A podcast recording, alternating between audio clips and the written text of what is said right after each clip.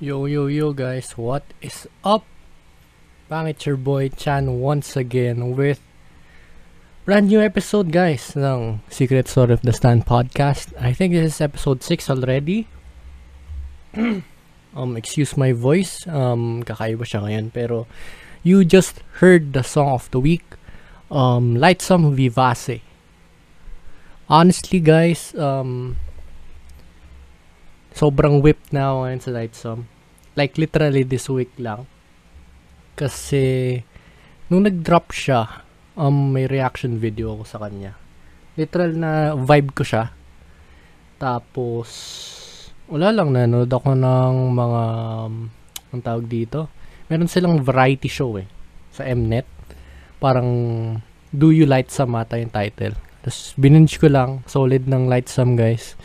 Um, And yeah, siguro bagong section, bagong kind bagong kind ng format ang ating podcast today. Napapansin niyo naman na mag-isa lang ako. Chan, Bang Chan, mag-isa. Sa podcast wala tayong guest. Kasi today, um, siguro following weeks magiging ganito na yung format ng ating podcast. Uh, mag magtatakal tayo ng mga spicy na mga K-news regarding K-pop. And with that being said, this episode we'll be diving first um Fuyaning incident. Guys, alam niyo naman yung We Go Up na meme na legendary scene sa Girls Planet 999. Scripted daw.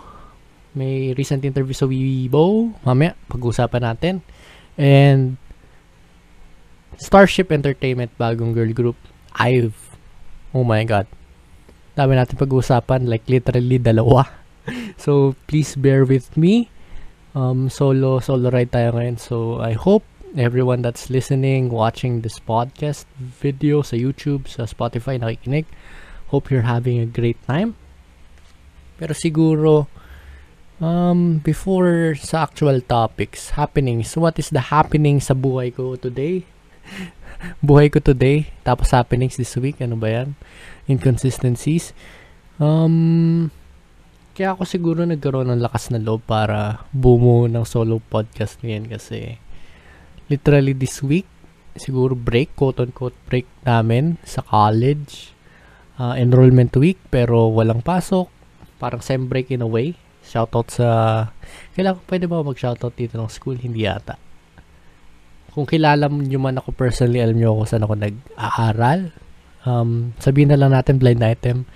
Isang napakahirap, legendary na mahirap na school. Toxic. Pero, kumakapit pa naman tayo, guys. Uh, yun lang, na-share ko lang. Marami akong nagawa sa break ko. Ano mga nagawa ko sa break ko? Siguro, nag, nag-focus ako sa admin work ng Kepler Philippines. Founder, your boy. Kasama ko si si Michael Alagdon sa pagmamanage ng page niyon regarding Kepler. Uh, tapos wala, nag-chill lang ako. Gumawa ng content ata. Kung napanood yung mga videos ko, sana naman uh, na-appreciate nyo. Kasi honestly guys, yung paggawa ng content in a way matrabaho in a way na nag, nagbibigay ka ng maraming time. Pag isip ng concept, pag shoot, paggawa ng thumbnail. Tapos wala lang. Na ikwento ko lang kasi alam ko parang gumawa ko reaction video ata kay shouting nun. But yun sa channel mostly sa channel expect more content. Medyo ginaganaan ako ngayon. So yun nga podcast um, siguro dive na tayo sa actual spicy topics kasi hindi ko alam kung kasi sa lahat ng mga podcast na papakinggan ko kasi hindi naman ako professional guys eh. Um, in a way parang hobby na lang siya itong paggawa ng content tapos itong podcast specifically. Pero itong hobby syempre hindi naman to parang split second or within 5 minutes tapos na agad. Kailangan mo talaga mag extra work, extra time. So I appreciate sa subscribers on my YouTube at saka sa mga nakikinig sa podcast. Lahat kayo guys na appreciate ko kayo. Um, and yeah. Siguro hmm, hindi ko alam kung magda-dive na tayo sa topic pero siguro dive na tayo masyado na ako naging sidetrack. Siguro first of all sa Fuyaning incident Actually, bago lang tong article or news. Um, nung se, kailan ba to? Parang two days ago or one day before? Uh, one day ago.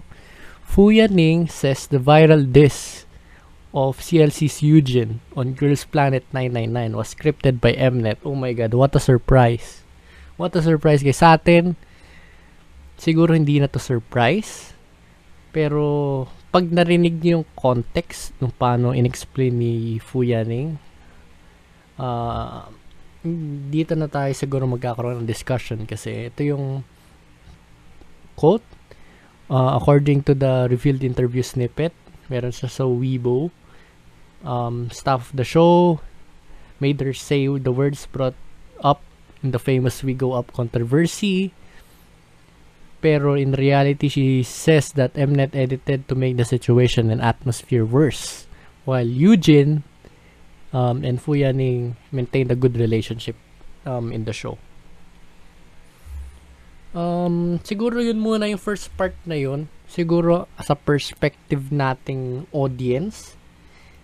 Um, siguro yung first episode medyo uh, hectic or parang one-sided na pinipaint natin si yaning na ganito, ang sama ng ugali, ba't, ba't nyo babastusin?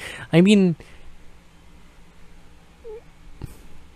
di ko alam kung props to sa editing, pero may, may sense rin na bakit niya naman talaga sinabi yon Pero wala eh, kahit kung walang feelings or actual emotions or walang context sa words, uh, sa age ng technology, mga editing, um, ano pa ba mga nang uso ngayon? Mga, ang tawag yun sa AI. Dapat alam ko to kasi computer science student ako eh. Yung mga fake, may tawag din eh. Hindi ko alam yung term, basta siguro alam nyo, yung may mukha na tao, parang fake dubbing, something like that. Yun lang, yung epekto ng technology at saka ng, eto, in, in our context, uh, editing ng Mnet, napipaint natin differently ang isang tao. Which is, di ko, siguro malaking problema to. Lalo na sa cancel culture natin currently na pag, ah, ito sige ito, i-judge natin. Tapos, pag ginudge natin, di natin alam yung side niya.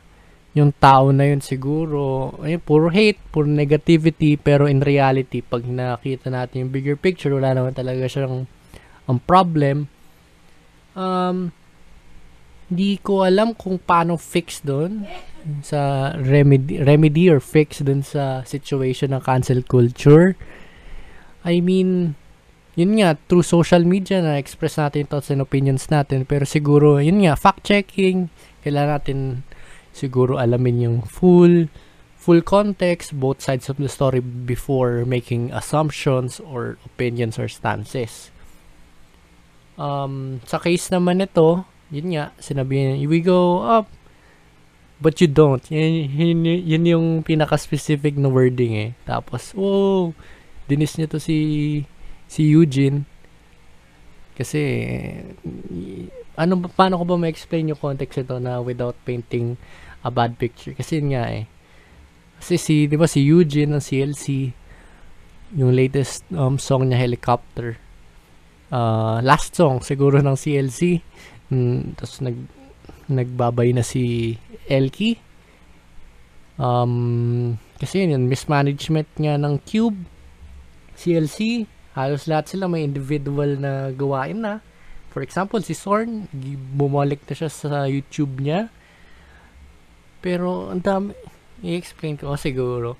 Siguro explain ko na rin. Kasi si Sorn kasi, meron siyang channel, Produce um, gumagawa siya ng content under Cube noon. Tapos, nung sa bandang recently lang ata yung mga after ng helicopter comeback or siguro several months lang, biglang na-delete lahat ng content niya. Pina-delete ata ng Cube eh. Hindi ko alam kung nagsisignify na nag-terminate na yung contract niya ata. Basta with regards sa talaga sa manage mismanagement ng Cube Entertainment with the CLC members, they've deserved uh, better opportunities, better promotions, pero hindi nabigay. Siyempre, Cube Entertainment, anong magagawa natin? Sa G-Idol nga, anong ganap? Last comeback nila, uh, Hua? Ana? Hua? Mga start pa yun ng year ngayon, magdo-November na. What's good? What's good Cube? Baka naman. Shoutout sa Cube kasi, yun nga, Konektado to lahat. Lightsum, guys. Stan Lightsum, solid. Vivace yung kanina na napanggan. Pero balik na tayo siguro. Yun nga, sa helicopter, si may individual members parang quote-unquote disband na or dismissed yung grupo. So, nung sinabi niya yung We Go Up, syempre part ng song. Tapos, But You Don't, syempre, sa mismanagement siguro ng Cube. Pero, apektado na rin yung members nun eh. Kasi isipin nyo, pag member ka ng isang grupo, wala sa yung say kung anong mangyayari sa journey nyo or mga next opportunities as a group. Kasi, syempre, management na dapat ng asikaso nun eh. Eh, ikaw, as an individual, as a artist ng, ng company, gusto mo mag-excel, gusto mo ma-reach yung mga goals mo, maging uh, well-known, etc., etc. So, parang pag isa context na sabihan ka na, sinabihan ni Fu Yaning si Eugene ng We Go Up, You Don't. syempre, oh sh- shoot, parang bastos nga talaga tong batang to. Ah. Si, sino yung magulang nitong bastos nito ah. Pero yun nga, uh, sa context, uh, ang pagkakaintindi ngayon natin, since tapos na yung show, tapos marami tayong nakita kay Fuyan yung context, and parang ina-acknowledge niya si si Eugene at saka siguro parang wala lang, parang pang-asar. Pang-asar na hin- nagbibiro lang, parang ha, parang fun fun I'm a fan of your work tapos ganito ganito joke lang. So parang ganoon na yung context. So sa side naman ni Yaning tsaka ni Eugene sabi daw yung backstage goods naman sila. Kita naman natin through, all throughout the show wala namang bad blood between them and I don't see why na magkakaroon dahil lang dun sa comment na yun. So, in terms of Mnet mismanagement naman, uh, I mean, evil editing, guys, ano ba yan? Ay, scripted pala, scripted, sorry. Alam na natin evil editing, scripted, para sa views. Siyempre, ano magagawa mo? First episode ng bago mong um, series or excuse me, um, sabihin natin series na lang. Kasi series naman talaga siya eh. Kailangan mo ng ratings. So, i-script talaga nila ito yung mga pasabog kasi uh, kung hindi rin siguro nila i-script yun as is, parang magiging, re- hindi siya drama eh. Yun yun, kasi yung mga ibang reality shows na hindi, hindi ko alam kung may reality show na hindi scripted. Alam ko lahat naman lahat scripted. Pero yun nga, kung tinignan, pag titignan mo yung Girls Planet na walang scripted or walang parang plans, si Mnet na ganitong si trainee ang, ang gusto ko, uh, kasama sa debut, so sa, kan, sa, sa kanya ko focus yung halos lahat ng screen time, ay magulo na yun. So may, ayun nga, may clear path Mnet, hindi ko rin naman sila masisisi the context na side nila. Pero I'm not, from my perspective, I'm not surprised na And wala, Mnet is Mnet. At mabuti na clear up na tong debacle na to. Na clear up na through this interview. Pero alam ko dito sa interview niya sa sa Weibo, may may reporter tapos tinanong siya ganun-ganun about sa We Go Up. Parang sinabi niya na asa, nung, nung napan kasi hindi niya alam na ini-edit siya eh. Ay, hindi ko alam kung napanood niya ngayon lang, ngayon niya lang napanood yung buong episode. Syempre kasi pag nagsushooting ka, parang real time eh, halos real time or one week delay. Uh, hindi niya napan hindi, hindi niya napanood yung mga episodes kasi nag-perform siya, nag-practice siya sa susunod na mga episodes at saka mga challenges. So siguro ngayon lang sila may free time. Parang medyo naasar ba siya or parang naluha na tinawagan pa niya yung magulang niya. Pero I I really feel bad for her na parang pinaint siya in a bad way ng Mnet ayun lang yung sa tingin kong flaw, hindi naman siya flaw eh. Parang yun lang nakikita ko talagang major na parang ethical na na, na parang displacement or pero kasi hindi ko masisisi Mnet eh. Kung gusto nila ng drama, kailangan sa drama, kailangan mo ng good guy and bad guy. Kung lahat sila good, sino yung, 'di ba, i-root for ng tao pero hindi rin naman makaka ay I mean makakasama rin kung yung tao na to iba yung, yung image niya sa mga nanonood sa milyon-milyon na katao, 'di ba? Pero ano yung take ko dito?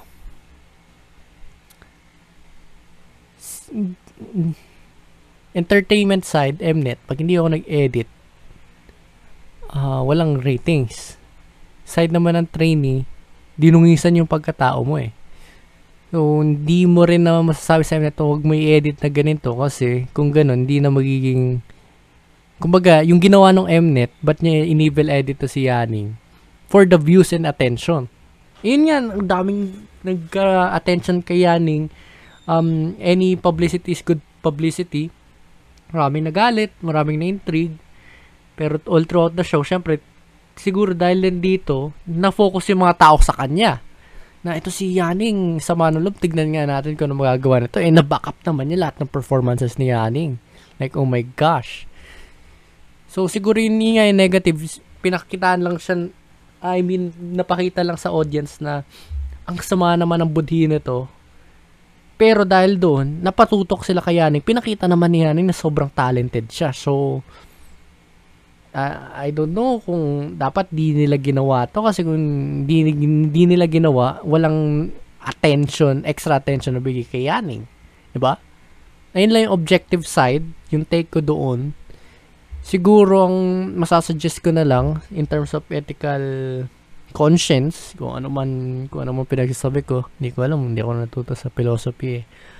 Um, sana naman, hindi wag masyado i-major evil editing. Kung maga kung mag-edit ka, pakunti-kunti lang Mnet. Pakunti-kunti lang, hindi naman halata. Kasi, pag isang mabigatin, babagsak mo agad sa isang tao, mahirap naman ata yun i-tangkihin, di ba? Hindi ko alam kung may sense yun, pero yun nga, uh, hinay-hinay lang sa evil editing Mnet. Tsaka in terms of kay Fuyaning, quarantine pa rin ata sila eh.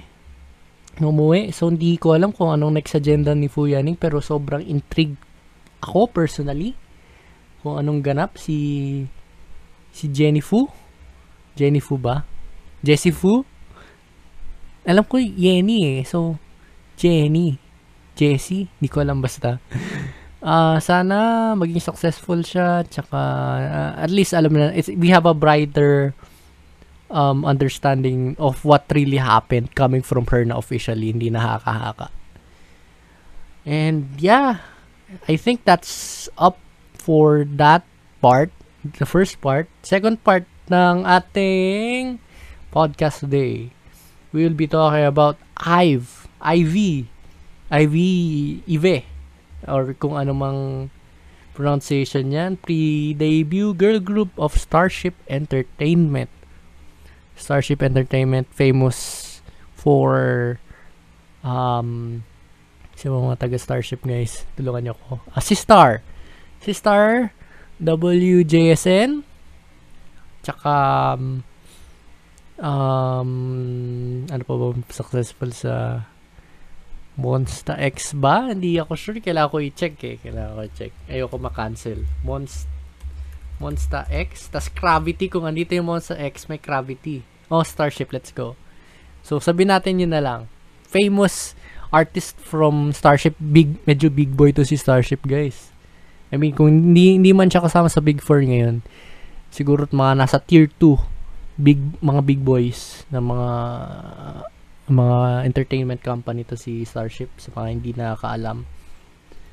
Pero yun, magde-debut sila ng bagong girl group uh, called IVE. Ito na yung Spicy, yung mga members. Kasi alam naman natin from Produce 48 to Eyes One, which guys disbanded na sa mga Wiz Ones natin dyan. F ako with ako glorified with one ako so I'm happy somewhat for my babies. Eto uh, naunang i-release pinaka first member kailan ba ni-release?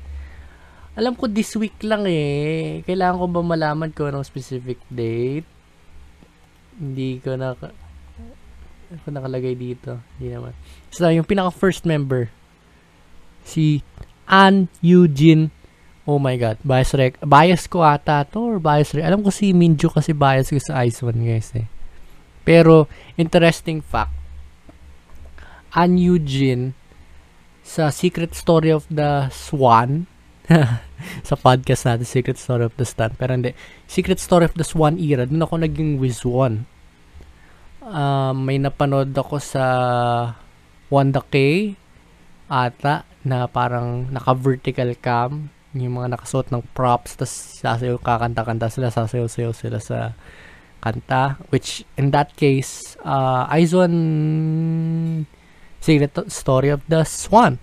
Tapos si Eugene caught my eye there kasi before that alam ko lang yung One pero hindi talaga solid like kilalang kilala. Parang I know them by name tapos nakikinig ako sa mga title tracks sila pero sa in terms of sa B-side sa mga pangalan ng mga members. Hindi ko talaga alam yun. So, hindi ako with one. Pero, kasi, in terms of getting into K-pop, parang halos ka ka-timeline kong Eyes One. Kasi nung nag-drop yung uh, Lavian Rose, ay na rin yung time na nag, nag, nag, uh, nagiging blink na ako. Yung pinakaunang face ko sa K-poppings. Pero hindi ko pa alam yung kung ano eh, uh, mga ibang K-pop. So, in terms of sa date lang, halos sabay kami. Pero sadyang talagang solid Blackpink lang ako doon. Wala ko alam na iba. Pero, siguro nung nag-diverge na, alam ko, sa Violet, nung nag-drop na yung Violeta talaga, sabi ko, oh my God, ang solid nitong kantang to. So, automatic nasa playlist ko na yung pinapakinggan ko. Pero literal na hindi ko alam kung sino yung mga kumakanta. Hindi ko alam yung parts. Alam ko lang na na na na na na na na na na na na Violeta na na Ayun. Ah, tapos, Fiesta, ganun din. Hindi ko pa alam yung mga controversy. Alam ko may may controversy doon yung parang sa voting manipulation niya and nag-stop yung promote promotion, naka-hold, naka-hiatus ice one nun. As in, wala, wala akong kalam-alam ng walang kamuang-muang. Tapos nung, yun nga, one time, nag, nag-drop ng bagong tugtugin, ang Eyes One. Funny enough, um, ayun rin yung pinaka-first kong reaction video eh. Kung titignan nyo sa channel ko.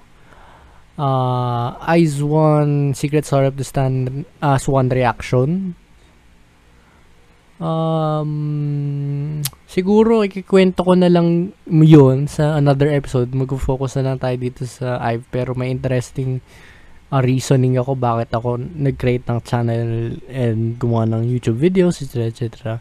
Pero yun nga, basta. Anyways, Eugene caught my eye.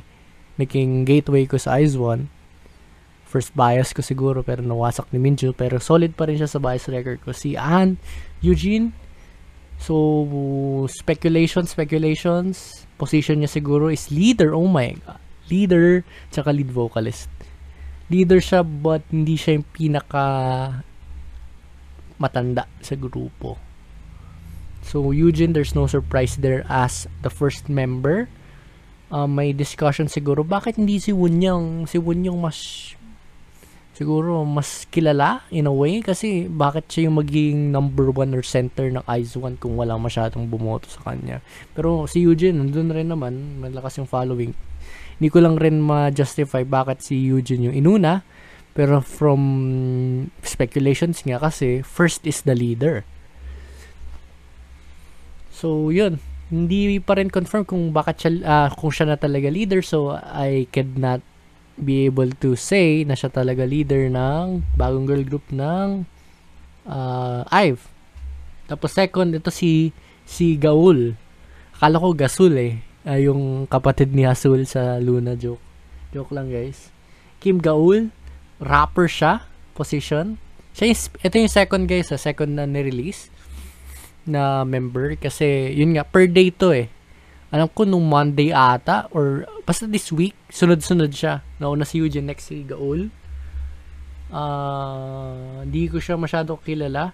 Honestly ako hindi hindi ko inaaral yung mga pre-debut trainees. Sino yung nasa training pool ng isang company? Sino next magde-debut? Unless na mm, hindi ko alam kung na, na literal na may nakita lang ako or something. Hindi hindi ako yung magbibigay ng way out of my way na currently, sino ba sa JYP? Speculation, sino kaya pwedeng next girl group, blah, blah, blah, blah. So, honestly guys, sorry, hindi ko, hindi ako masyado into um, finding yung training pool ng isang company. So, hindi ko masyado kalala si Gaul. Pero rapper siya. Gaul. Gaul. Gaul. Hindi ko alam yung pronunciation. Rapper siya. Sunod si... Alam ko si Wonyang na yung sunod eh si Wonyang. Ito si Wonyang, kilala naman natin ito. Jang Wonyang, number 1 ng Produce 48. Tapos, MC siya ngayon ng Music Bank. Kasama yung isang member ng Enhypen na hindi ko kilala. Kasi, hindi ako boy group star. Shock, shock. Jan Wonyang vocalist center ba siya ng IVE? Di ko alam. Baka. Kasi yung center position ni Wonyang solid. I mean, solid. Uh, next ata doon si si Liz. La Liz. Joke lang, Liz lang. Kamukha niya kasi si Lisa dito eh. Sa mga pictures, yung naka-blonde at saka may bangs. Like, literal kamukha niya si Lisa. No cap. Um, Kim Ji-won yung birth name niya, main vocalist, 2004. Oh my God. Ang babata nito, guys. Nasa, ano, generation na ba tayo? Kasi I'm not really following kung nasa 5th na ba tayo, 4.5? alam ko, baka 4.5 or nasa 5. Hindi ko alam kung anong magiging stance nitong IVE. Tsaka, last but not the least, ito bago lang to na drop eh. Uh, kahapon yata or today si Ray. Si Naoy Ray. Naoy Ray. Grabe naman yung pangalan na yun uh, for Korean. Siyempre hindi siya Korean guys, Japanese siya. Only Japanese member, only foreigner foreigner ng grupong to. Rapper rin siya and vocalist. Um, birthday, February 3, 2004. Okay, so thoughts about IVE. From its concept at saka yung logo, sobrang sophisticated. Parang di ko alam kung may makocompare akong girl group na ganito yung vibes. Kasi it's either dalawa lang naman spectrum. It's either cutesy pure na look or badass girl crush. Ito kasi sophisticated parang alam mo yun, parang mayaman to or uh, parang paano ko sophisticated talaga yung pinaka best term siguro in describing Ive. Uh, lalo na doon sa mga pictures nga nito eh. Meron siya halong girl crush pero I think that's a girl crush. Ang medyo girl crushy lang si Liz Won yung at saka si si Eugene. Pero si Gaul at saka si Ray, sobrang sophisticated. Alam mo, ala Vogue, Vogue Korea, Vogue PH, kung ano mang Vogue yung uh, binabasa nyo. Pero yun, uh, thoughts, final thoughts, di rin ako sure kung ano yung magiging concept nila kung ito talaga yun or ganito lang yung concept images na lumabas or introduction. Pero hoping na in terms of pagkakakilala ko kay Eugene tsaka kay Wonyong mas bagay sila sa actually si Wonyong mas bagay siya sa cutesy eh. Si Eugene oo nung medyo may meron siyang look eh, naka-blonde ata siya nun, or a brunette na, tas may bangs. Yung mukha pa siyang puppy talaga.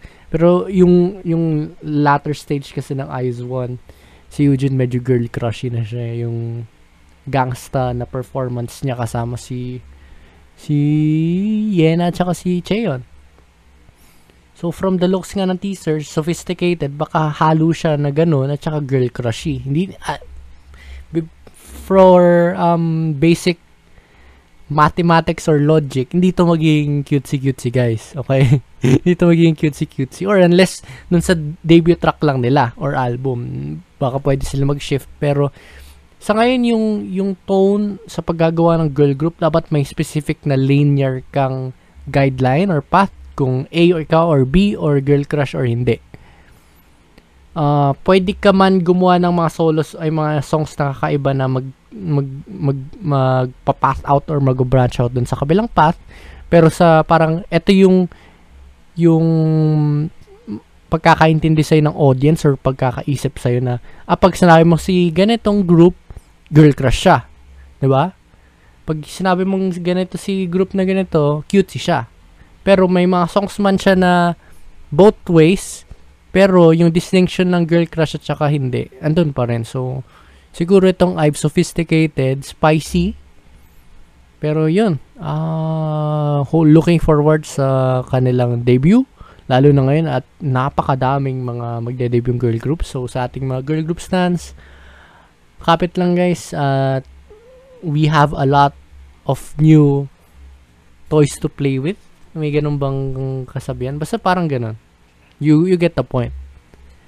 And I think ayun lang yung nasi-share ko dito sa ating podcast for today. Medyo short siya.